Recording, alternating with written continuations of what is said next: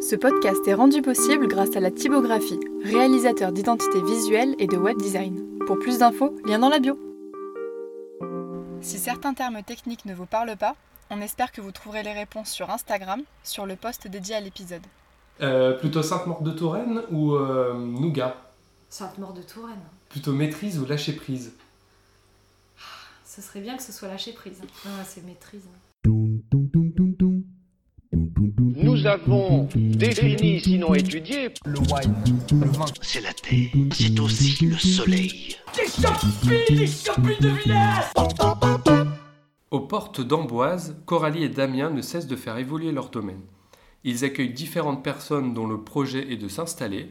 C'est ce que Coralie a décidé de nous expliquer. Bienvenue dans la Voie des Vignes. Est-ce que vous pouvez vous présenter? Alors, Coralie Delécheneau, euh, je suis vigneronne au domaine Lagrange-Tiphaine, euh, à Amboise avec mon mari Damien. Et euh, on est installé depuis 2002 pour lui, 2008 pour moi, donc ça commence à faire longtemps. Alors c'est un domaine familial du côté de la famille de Lecheneau, donc du côté de la famille de Damien. Euh, il a repris à la suite de son père et jusqu'à présent on connaît euh, cinq générations. Voilà, Damien c'est la cinquième, mais il y en avait peut-être avant. On n'est pas sûr euh, du truc. Euh, voilà, donc il y a eu euh, Adrien, le grand-père. Il y a eu Alphonse avant et il y a eu Antoine encore avant. Donc euh, voilà, et Damien euh, reprend la suite de son père en 2002. Et on verra ce qui se passe euh, à l'avenir. Quel parcours vous avez tous les deux? Alors on est tous les deux euh, issus de- d'un DNO, donc d'un diplôme national d'œnologie à Bordeaux. Euh, on a été diplômé en 2001. Mais Damien, lui, il a tout son passé de fils de vigneron, donc avec euh, son BTS Viti-Eno à Bordeaux. Et moi, en fait, euh, j'ai pas du tout de passé de vigneronne et je suis euh, scientifique à la base, donc biologiste, microbiologiste, originaire d'Alsace. J'ai commencé le vin en étudiant en Champagne à Reims et suite à ça, j'ai voyagé, j'ai bossé dans le Beaujolais pour atterrir ensuite à Bordeaux et à Bordeaux, j'ai rencontré Damien. Et pour en revenir à vos vignes, quel type de sol euh, vous travaillez? Alors euh, ici à Amboise, on a des sols euh, d'argile avec beaucoup de silex dedans. Et bien sûr, on est sur une roche-mère calcaire. À Amboise, les argiles sont très, très lourdes, très grasses. voilà, donc quand ça prend l'eau, on s'en met plein les bottes. Et quand ça sèche, c'est dur, c'est dur, très dur de rentrer dedans quand on travaille les sols. Donc ça, c'est les sols d'Amboise. Et sur euh, Mont-Louis, on, vu qu'on est coincé entre la Loire et le Cher, dans ces argiles, on a énormément de sable. Donc ça donne des sols beaucoup plus légers, beaucoup plus drainants, beaucoup plus pauvres euh, que les sols d'Amboise, mais toujours avec beaucoup de silex et toujours avec cette roche-mère calcaire. Et euh, les cépages qui sont sur ces sols? Alors, Mont-Louis, c'est facile, c'est que du chenin. Et Amboise, c'est un petit peu plus varié. Il y a du chenin, il y a du sauvignon pour les blancs. Et après, euh, il y a du co en rouge, donc c'est la même chose que le Malbec, du Cabernet Franc et du Gamay. Donc ça, c'est pour les cépages principaux. Et après, on a quelques parcelles avec des cépages un petit peu originaux, comme le Pinot de Nice, comme le Grolot, comme euh, l'Orbois. Voilà.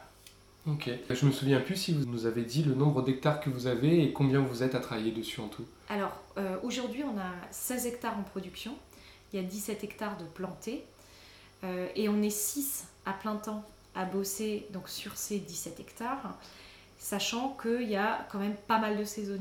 On a des saisonniers pour la taille, on a des saisonniers pour euh, les bourgeonnages, pour les feuillages. Et bien sûr, au vendange, on est une grosse équipe. On est euh, entre 20 et 30 personnes euh, au vendange. Tout est fait manuellement. Et euh, quel type d'agriculture vous pratiquez? Alors on est euh, en agriculture biologique depuis 2008, certifié par Écossaire, et on, on est en biodynamie avec le groupe Biodivin depuis 2014.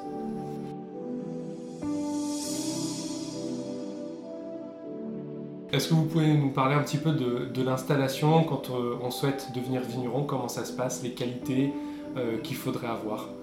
Alors euh, le métier de vigneron pour moi c'est un métier très très très très très complet.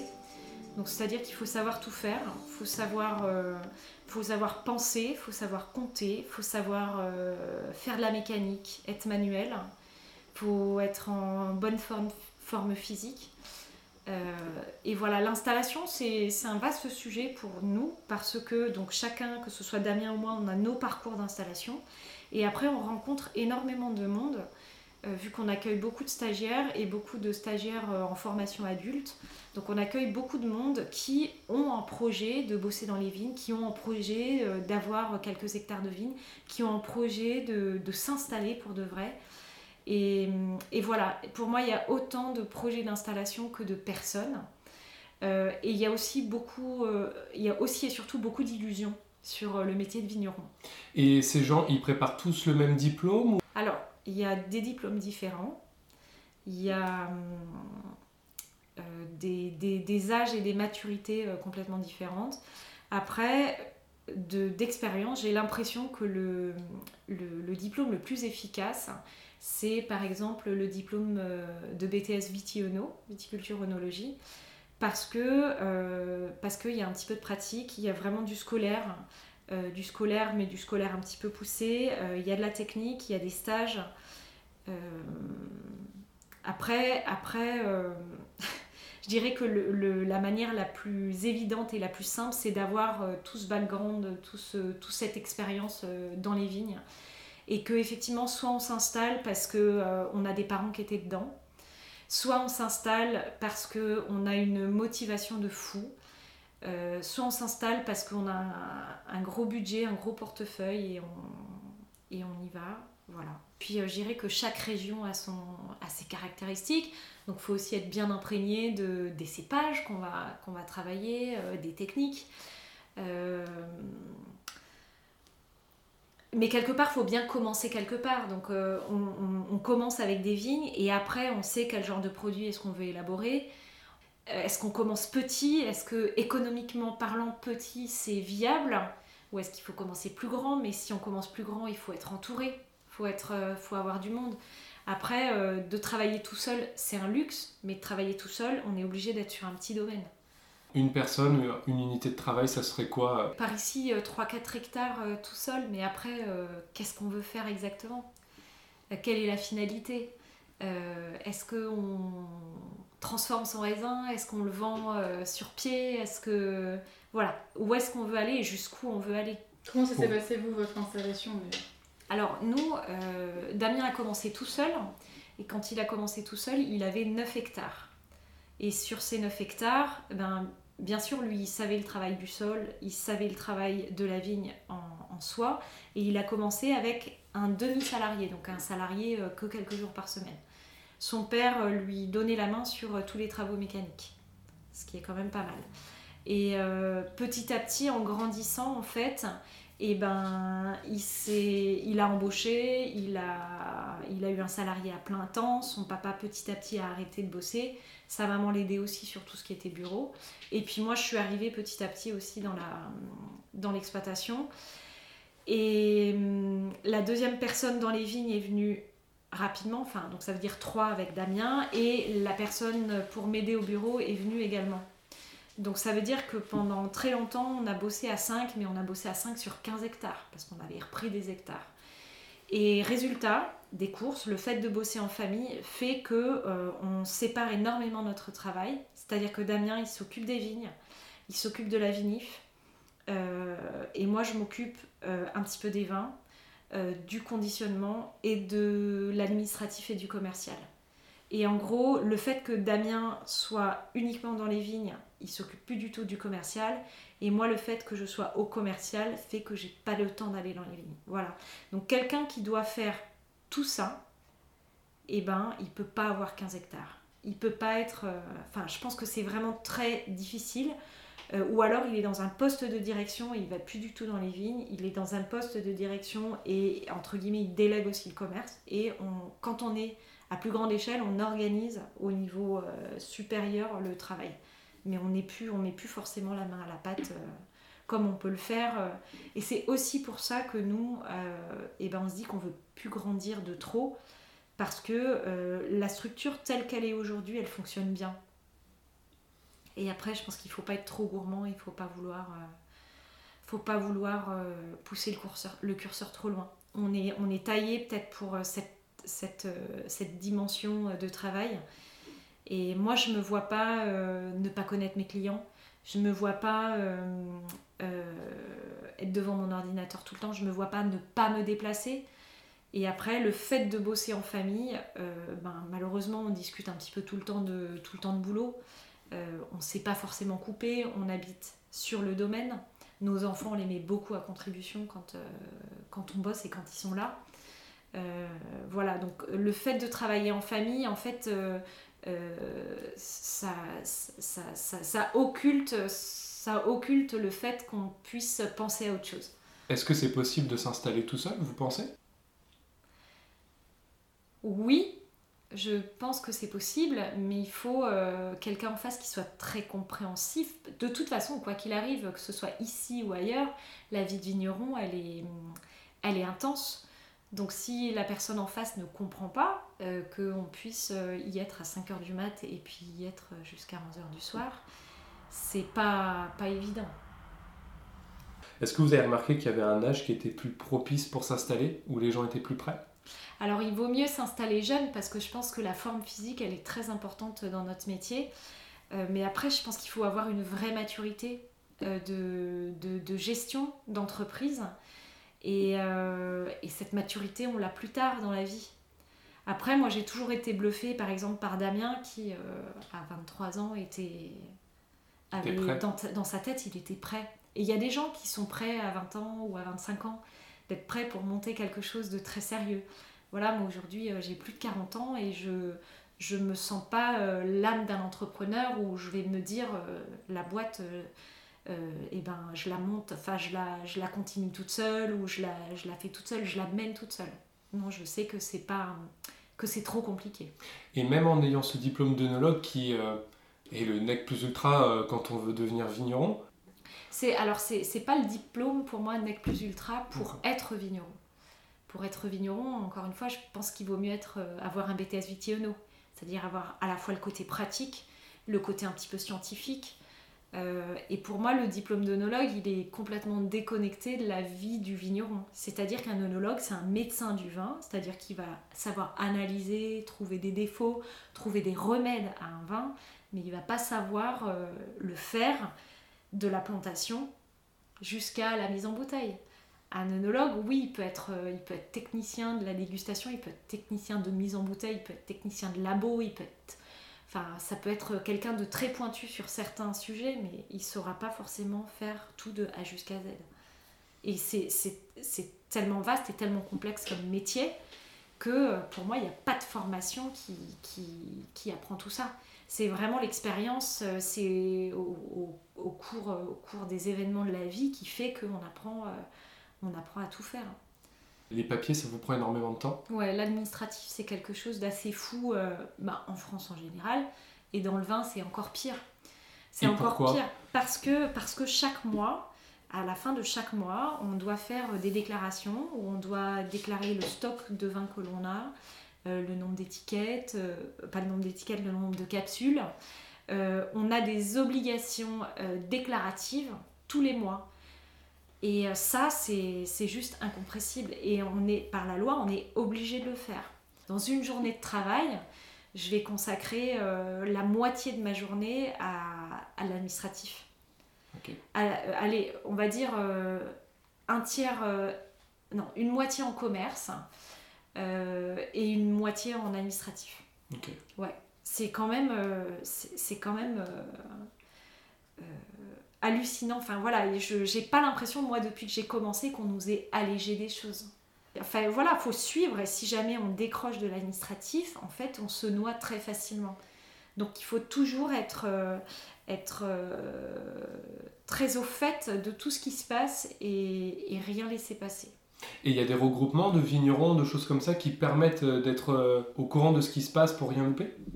Oui, Ouais, il y a des groupes de travail qui se montent, il y a des personnes qui sont un peu volantes, qui peuvent être volantes d'un domaine à l'autre. Euh, après, moi, je tiens à cœur, euh, j'ai à cœur de tout faire aussi toute seule pour être au courant, euh, bah, ne serait-ce que de la, compta, par exemple, pour être au courant de, des flux qu'il peut y avoir sur, sur l'exploitation. Et en termes de moyens financiers, parce que la question se pose, je pense, quand on veut s'installer, Comment ça se passe? Quel investissement il faudrait faire Alors, moi qui suis arrivée sur une exploitation qui tournait déjà pas mal, j'ai découvert au fur et à mesure, entre guillemets, l'ampleur des dégâts. C'est-à-dire que quelqu'un qui s'installe, eh ben, il fait une première année blanche et une deuxième année blanche avant d'avoir des sous qui rentrent. Et par exemple, dans le livre de, de Laure Gasparito, c'est très bien expliqué. C'est-à-dire qu'il y a de l'investissement, de l'investissement, de l'investissement, de l'investissement avant de commencer à avoir les premières rentrées. C'est-à-dire que si on prend un domaine depuis le début, on imagine qu'il faut planter, donc travailler les sols, planter, faire deux ans, trois ans de boulot dans les vignes sans récolte. Sans récolte. Récolter, on va dire, au bout de la troisième feuille. Ensuite, vinifier. Et les vins, on a le droit de les sortir que euh, l'année d'après. Voilà. Ça veut dire qu'il y a trois ans vraiment d'années blanches, mais d'années blanches si on plante la vigne. Après, si on reprend une vigne qui est déjà en production, on a quand même un an de travail avant d'avoir quelque chose. Et les vins, on va dire, voilà, admettons qu'on fasse 10 000 bouteilles. Les 10 000 bouteilles, elles ne se vendent pas en un client, en une fois, jackpot elles se vendent euh, pas en 10 000 clients, mais presque quoi. Donc euh, c'est et puis euh, là-dessus il y a tous les aléas quand on vend à des pros ou où il y a des délais de règlement. après quand on vend à des particuliers, ben c'est sûr ça rentre tout de suite et ça rentre plein pot. Mais quand on vend à des pros, faut avoir des tarifs adaptés pour pas perdre d'argent. Et après ça rentre à 30 mois, à 60, à 30 jours, à 60 jours. Nous on commence à avoir des prix de vente qui sont assez conséquent, mais, euh, mais quelqu'un qui a des prix de vente euh, plus bas que ça, et eh ben, par rapport à la manière dont il va produire les vins, il y a effectivement beaucoup d'investissement. Et au moment où il vend ses vins, si jamais c'est pas suffisamment valorisé, en gros, euh, ce qui va rentrer eh ben, va, va, repartir tout de suite. Nous, ça fait quand même, ça fait quand même 15 ans et, et, on, commence à être, on commence à être sain au niveau de notre, euh, notre trésorerie, par exemple. C'est vrai qu'on a beaucoup écouté euh, des vignerons qui disaient au bout de 10 ans, ça commence à être rentable. Euh, le, premier épisode qu'on a sorti, c'est avec Maxime Salaran au Clos La Rouillate. Et pendant 9 ans, il était double actif au domaine de souche. Est-ce que pour quelqu'un qui crée son domaine, c'est quelque chose qu'il faut envisager tout de suite et le confronter en disant tu montes, mais attends-toi pendant 10 ans à faire un autre boulot à côté Ouais, mais Damien, c'est ce qu'il a fait en fait. Lui, il a été prof euh, pendant 10 ans. Là, il lâche un petit peu, euh, il lâche un petit peu les cours. Mais pendant 10 ans, en gros, lui, il a mis, euh, il s'est payé comme ça. Enfin, ce que je veux dire, c'est qu'il a jamais prélevé sur l'exploitation et il, faisait rentrer des sous dans le ménage en donnant des cours. Et puis moi, pendant, pendant un certain nombre d'années, ben, j'avais un autre boulot à côté. Et par contre, à partir du moment où je me suis mise à bosser pour l'exploitation, là, j'avais plus de rentrée. Enfin, mon seul salaire, c'était euh, ce, qui était prélevé sur, euh, sur la structure, sur la boîte. Donc effectivement, Damien, pendant 10 ans, il a... Euh, s'est pas pris de salaire. Et le salaire, c'était une activité qu'il avait à côté. Voilà, aujourd'hui, aujourd'hui, il en donne encore un petit peu des cours parce qu'il y a des formations qui lui tiennent à cœur, au lycée viticole qui est juste à côté. Euh, notamment des formations sur euh, le CS, un certificat de spécialisation en viticulture et en euh, viticulture bio et biodie. Donc ça c'est important pour lui d'avoir encore une intervention là-dedans. Et, mais sinon, sinon voilà, pendant très longtemps il a vécu sur son salaire de prof. Et on échange, et je pense qu'au sein d'un domaine c'est hyper important de ne pas être tout seul. De ne pas être tout seul aux manettes parce qu'on on peut avoir des vrais moments de, de, désespoir, euh, de questionnement. Et quand on est deux, on réfléchit à deux. Quoi. Vous considérez que ça arrive souvent, ces moments de désespoir où c'est compliqué euh, et que justement ça vous aide d'être deux ou euh, c'est anecdotique sur une année? Non, c'est, ça peut être très récurrent parce qu'on a quand même beaucoup de choses à gérer. Euh, que ce soit euh, des questionnements euh, techniques sur la manière de faire du vin, sur la manière de conduire la vigne, sur la manière de conduire une entreprise, des investissements, la trésor, une manière de gérer du personnel. voilà, c'est tellement multi, multicasquette que c'est assez récurrent que dans un des domaines, on ait besoin d'être à deux, on ait besoin de se soutenir.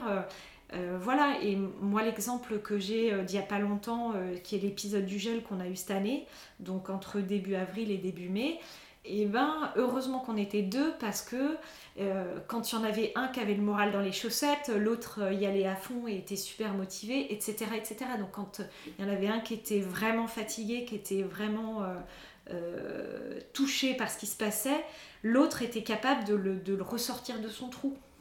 Et ça, c'est hyper important. Enfin, pour avoir euh, beaucoup discuté avec mes collègues vignerons, pour avoir euh, vu beaucoup de situations très désespérées euh, ces derniers temps, et ben voilà, moi je me dis que c'est une force qu'on soit tous les deux. Vous avez parlé que vous receviez beaucoup de gens pour des stages d'installation, etc. Est-ce qu'à votre sens, vous en recevez trop qui ne sont pas au courant de ce qui va se passer? Est-ce que les gens ont pratiquement tous une utopie de ce métier? Ouais, je pense que quelqu'un qui n'est pas euh, les mains dans le cambouis, qui n'est pas, euh, qui fait pas par exemple une saison entière avec nous, eh ben ne sait pas ce qu'il attend. Et c'est vrai que quand on reçoit euh, des jeunes et des moins jeunes qui sont en formation et qui veulent s'installer ou qui ont un projet plus ou moins lointain, plus ou moins formé de s'installer, eh ben à nous de leur montrer ce que c'est que la vraie vie de vigneron. Comment s'installer? Quelle est la recette? Comment on fait? Comment on fait euh, Une bonne installation. Ouais, une bonne installation. Euh, on choisit sa région pour y être bien. On choisit sa taille de domaine pour euh, que, humainement parlant, économiquement parlant, ça fonctionne. on essaye de d'avoir un lieu de travail, un chez qui soit pas forcément clinquant mais qui soit efficace on essaye de, tâtonner et de s'améliorer à chaque fois euh, sur euh, le matériel, les pratiques, les méthodes.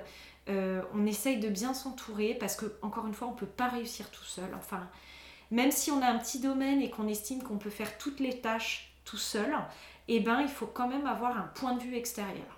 Et ça, je pense que c'est important. Un point de vue euh, à la fois sur la manière dont on conduit les vignes, mais ça, on peut avoir des collègues et puis être au sein d'un syndicat et du coup euh, pouvoir discuter avec des collègues.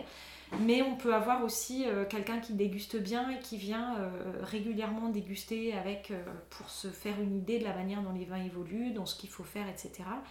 Parce que on peut être en forme, on peut être en, avoir des baisses de forme et en fait, le fait d'avoir quelqu'un à côté, eh ben, ça aide à temporiser tout ça. Euh, et une bonne installation, euh, c'est réfléchir à un projet, quel genre de vin on veut faire, comment on veut les positionner au niveau tarif, à qui on veut vendre, à qui, par quel moyen on va vendre. Est-ce que ce sera un agent? Est-ce que ce sera une grande distribution? Est-ce que ce sera que de la vente au particulier Est-ce que ce sera de la vente chez les cavistes, chez les restos?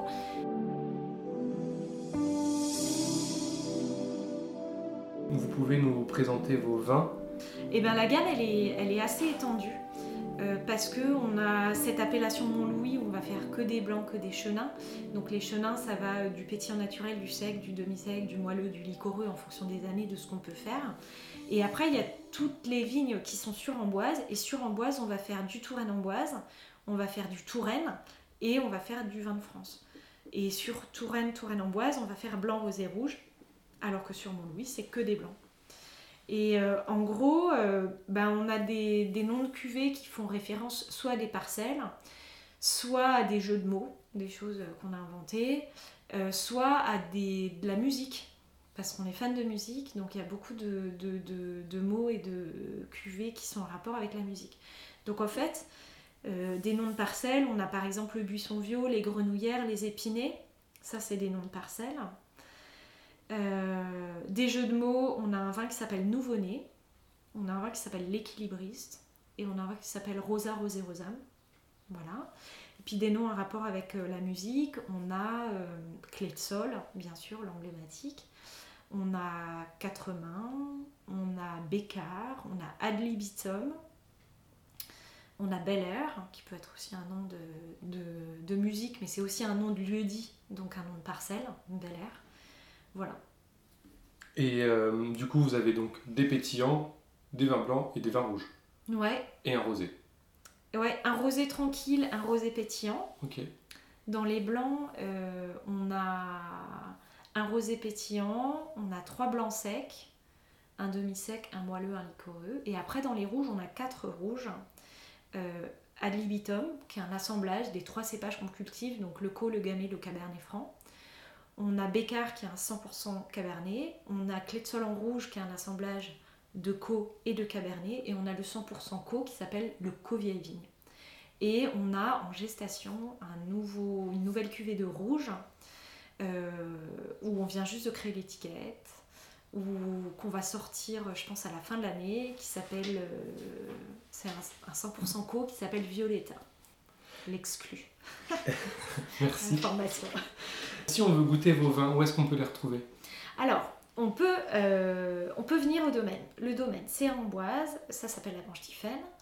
Euh, et après, on a pas mal de cavistes, on va dire partout en France. Euh, qui distribuent nos vins. Alors c'est jamais toute la gamme, mais il y en a quand même quelques-uns qui sont spécialisés et qui ont, euh, qui ont une bonne partie de la gamme. Et on a pas mal de restos, on vend aussi donc au resto, euh, resto gastronomique, bon resto, voilà. Et on fait pas mal d'exports. Donc donc il y a quand même 50% de la, de la récolte qui part à l'export. Et est-ce que vous pouvez nous donner une fourchette de prix? Alors, euh, on va dire que nos vins, c'est pour les premiers prix, c'est entre 10 et 14 euros.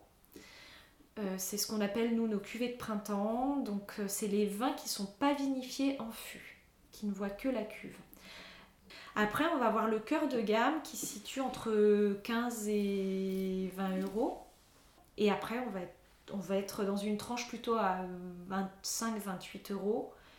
Et dernière question, est-ce qu'il y a un vigneron que vous aimeriez écouter sur ce podcast à votre place? Eh ben moi j'aimerais bien entendre euh, Clémence et Xavier Weisskopf du Rocher des Violettes. Ok. Voilà, c'est des gens que, j'aime beaucoup, qui ont un parcours d'installation qui est assez, original. Euh, quand on parle euh, des vignerons de Mont-Louis, moi c'est des gens avec qui je trouve qu'on a beaucoup de similarités parce qu'on est sur les mêmes tailles de domaine, sur le même type de vin, donc avec des Montlouis, avec des Touraines, avec des blancs, avec des rouges. Après, euh, eux, c'est une création, et nous, c'est quelque chose de familial. Eh ben, super, merci beaucoup. Avec plaisir. Si cet épisode vous a plu, n'hésitez pas à le partager ou en parler autour de vous. Comme vous l'aurez compris, le but de ce podcast, c'est aussi de confronter les différents avis. Si vous avez des remarques, des compléments d'information, vous pouvez les inscrire en commentaire ou sur Instagram. Nous sommes aussi joignables par email, toutes les informations sont dans la description.